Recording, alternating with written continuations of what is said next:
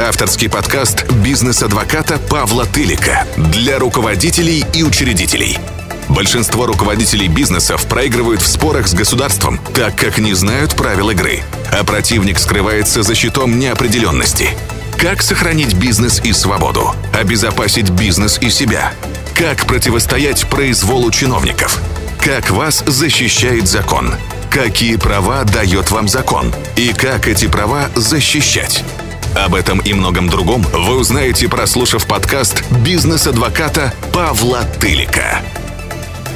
Здравствуйте, с вами на связи бизнес-адвокат Павел Тылик, и сегодня мы с вами поговорим на тему, э, если вас вызывают свидетели на допрос, что можно, а что нельзя.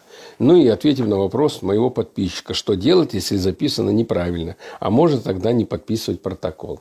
Ну, в общем-то, я уже в предыдущем, так сказать, э, видео своем отвечал на этот вопрос, просто еще раз, так сказать, повторюсь, и очень кратко, да, если записано неправильно, то вы, в общем-то, говорите следователю. Ну, как проходит вообще, так сказать, допрос, да, следователь за вами пишет, да, потом вообще-то в большинстве случаев он выдает, так сказать, черновичок написанного, вы это все смотрите, внимательно читаете и говорите, вот здесь я сказал не так, или сказала вот здесь я э, говорила совсем о другом, да, а здесь вот с моих слов записано совершенно не так. И следователь, ну, вообще-то, я даже не помню случая, чтобы следователь был против и отказался вносить исправления в протокол допроса. Ну, может быть, бывают какие-то другие случаи, но у меня таких случаев не было. Всегда выносится замечание. Если следователь отказывается, то в этом случае что нужно сделать?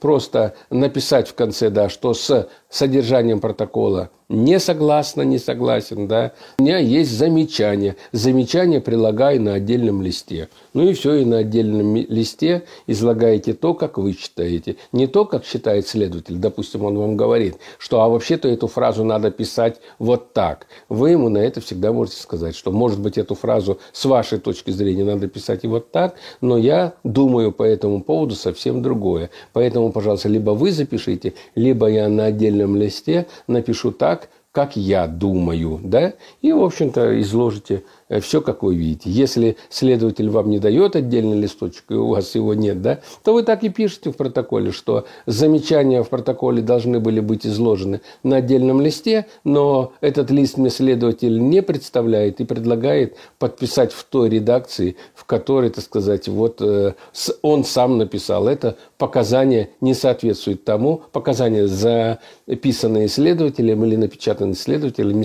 не соответствуют тому, что показывал, показывала я. Ну и все. Я не думаю, что следователь в этом случае будет сопротивляться. Вот. И поэтому вот вы как бы спокойно это делаете. В большинстве случаев этот вопрос решается достаточно просто. Ну а вторая часть вопроса, может быть, мне тогда не подписывать протокол. Я тоже уже об этом говорил. Протокол подписывать надо. Если вы не подпишете протокол, ну и все тогда. Следователь напишет, а от подписи протокола отказался, отказалась. Ну и, собственно говоря, протокол тогда останется в том виде, в котором, так сказать, его хочет видеть следователь. А вам это надо?